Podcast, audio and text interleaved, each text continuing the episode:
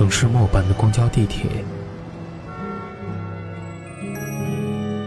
乘客您好，欢迎乘坐轨道交通二号线列车，请上车的。一张张面具在沉默中尖叫，喧哗里安详，寂寞中狂欢，告别时等待。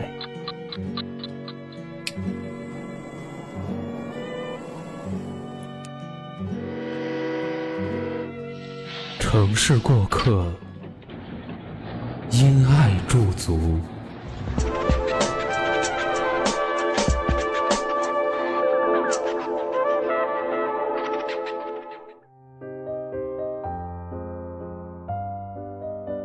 城市匆匆，因爱驻足，此处温暖，不再孤单。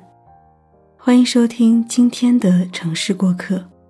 本栏目由蔷薇岛屿网络电台和喜马拉雅联合制作、独家发布。我是本期主播子午。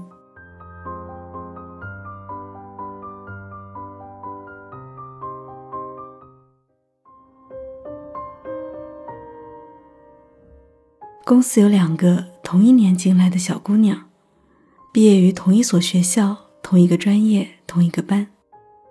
暂且称他们为小 A 和小 B 吧。有天上班的时候，小 A 穿着一套很漂亮的裙子来了，而且还化了淡妆，见人就兴奋地说起同学聚会的事。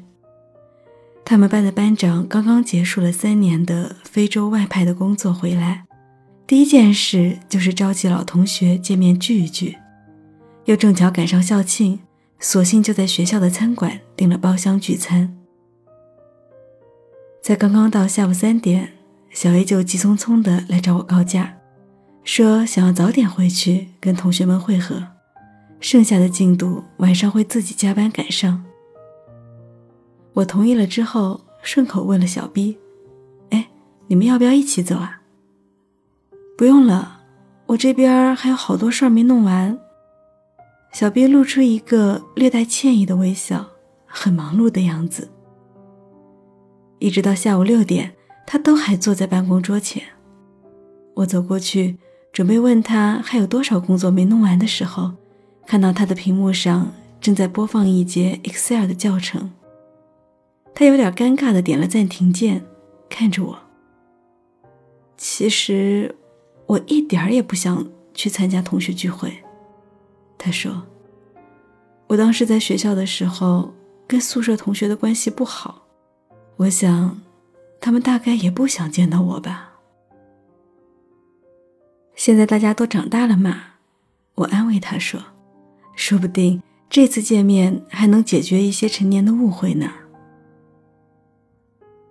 不是误会，他认真的摇了摇头，问我还记不记得他实习期间有一次连请了好几天假的事。小 B 从高中的时候就一直是一个学霸，因为高考发挥失常，才到了现在的这个学校。在大学里也学得十分认真，包揽了每年的一等奖学金和竞赛的前三名。可宿舍里的其他女生却不是一路人，她们更热衷于化妆、韩剧、逛街买衣服、跟男友煲电话粥等等。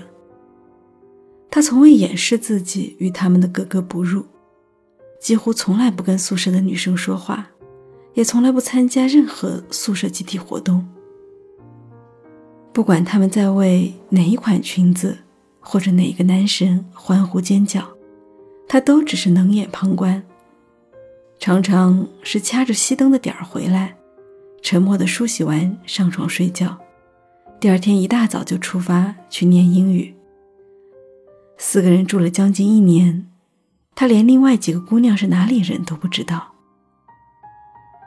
女孩子的相处本来就比较敏感，平时明里暗里的摩擦，终于在一次考试后爆发了。宿舍里的一个女生挂了一门专业课，哭成了泪人儿，而考试的时候，那个女生就坐在小 B 的旁边，屡次向小 B 求助，他都置之不理。宿舍长安慰他的时候，顺口说了小 B 一句：“你就不能帮着点他呀？举手之劳的事儿，好歹咱们也是同一个宿舍的人。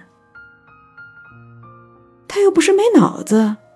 小毕怼回去：“住不住在一个宿舍，又不是我可以选择的，我凭什么要帮他？”这下可就算是结下了梁子。小毕申请换宿舍未果，接下来的两年里，小毕更像是独行侠一样的生活着。他有自己的另外一帮其他专业的学友，有时候也会一起去图书馆，一起准备竞赛，看上去也并不孤单。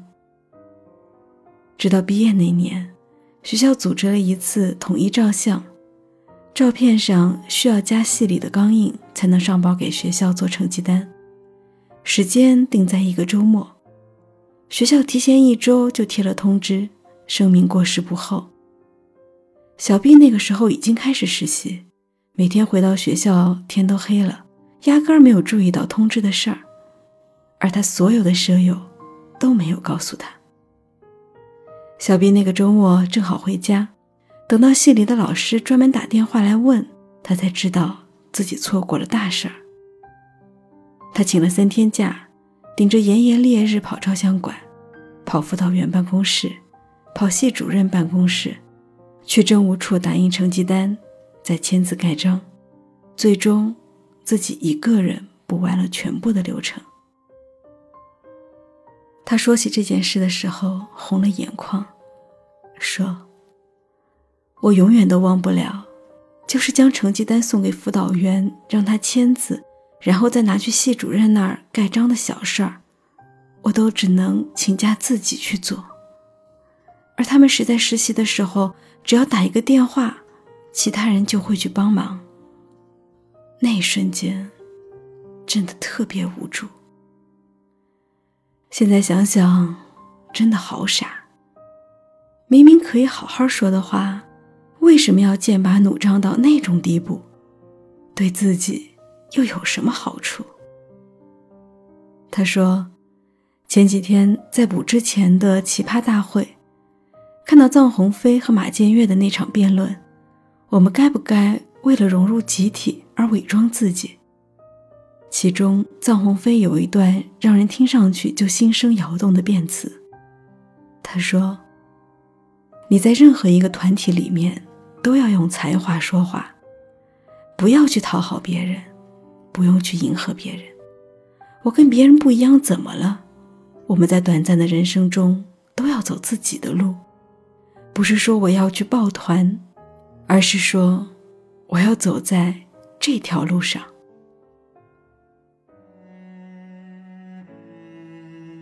可人生往往并不能尽如人意，很多时候我们是在具备了选择权之前，就被命运扔进了某一个团体里，比如班级、宿舍，比如同事、客户。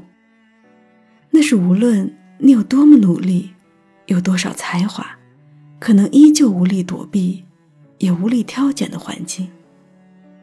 唯一的区别，就是你该如何去接受。我认识一个姐姐，成绩优秀，人长得也漂亮，而且多才多艺，经常是学校里各种晚会的主持人，还是学生会的干部。按理说，女生善妒。可是他跟宿舍里的女生关系却非常好。他主持晚会，宿舍里最会打扮的女孩来帮他化妆；他准备考试，大家轮流帮他打水；他画活动展板，那个写字最好看的女孩陪他一起熬到半夜。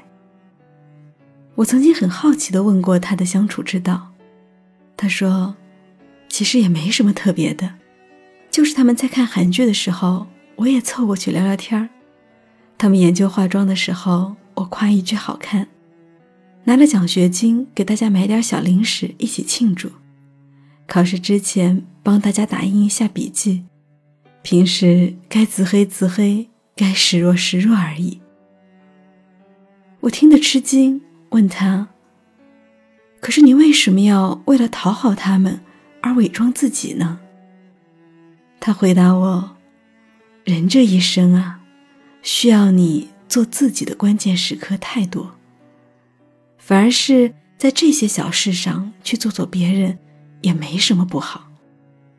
一个人在努力向上爬的时候，背后其实是敞开的，就算掉下来没人接着，也尽量别让他人在你背后捅上一刀。一字一句，我至今都还记得。每个人都觉得伪装自己的时候非常委屈，但其实那并不算是委屈，那只是与人交往的分寸，是我们太过绝对，以为世界上除了朋友就是敌人。可其实人与人之间的关系，更多的是点头之交和礼貌客套的灰色区域。做不了亲密无间的战友，也用不着做相见眼红的仇人。本真的原始的自我其实并不好看，而我们终其一生追求的，不仅仅是自由，还有在任何场合里面对任何人都应有的从容和体面。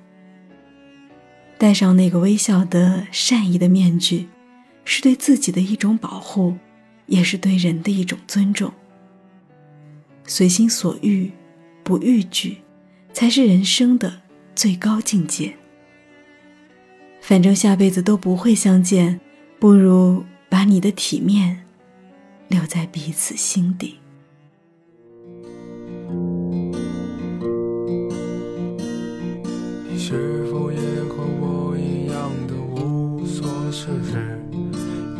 否也曾俯视理想，仰望现实？你是否也会哼出一段好听的旋律，却总也找不到该唱给的人。蔷薇岛屿有声频率，感谢您的收听，感谢作者陶瓷小姐，我是子午。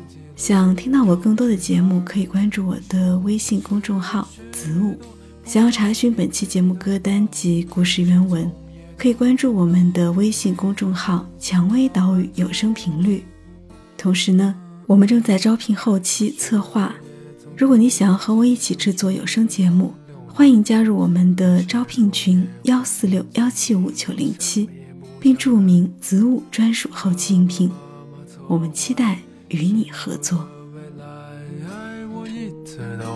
帮他们实现我曾经不可一世，觉得自己什么都好，后来发现只有傻瓜才会那么想。我常装作若无其事的自由自在，却常常听到别人小声的评价。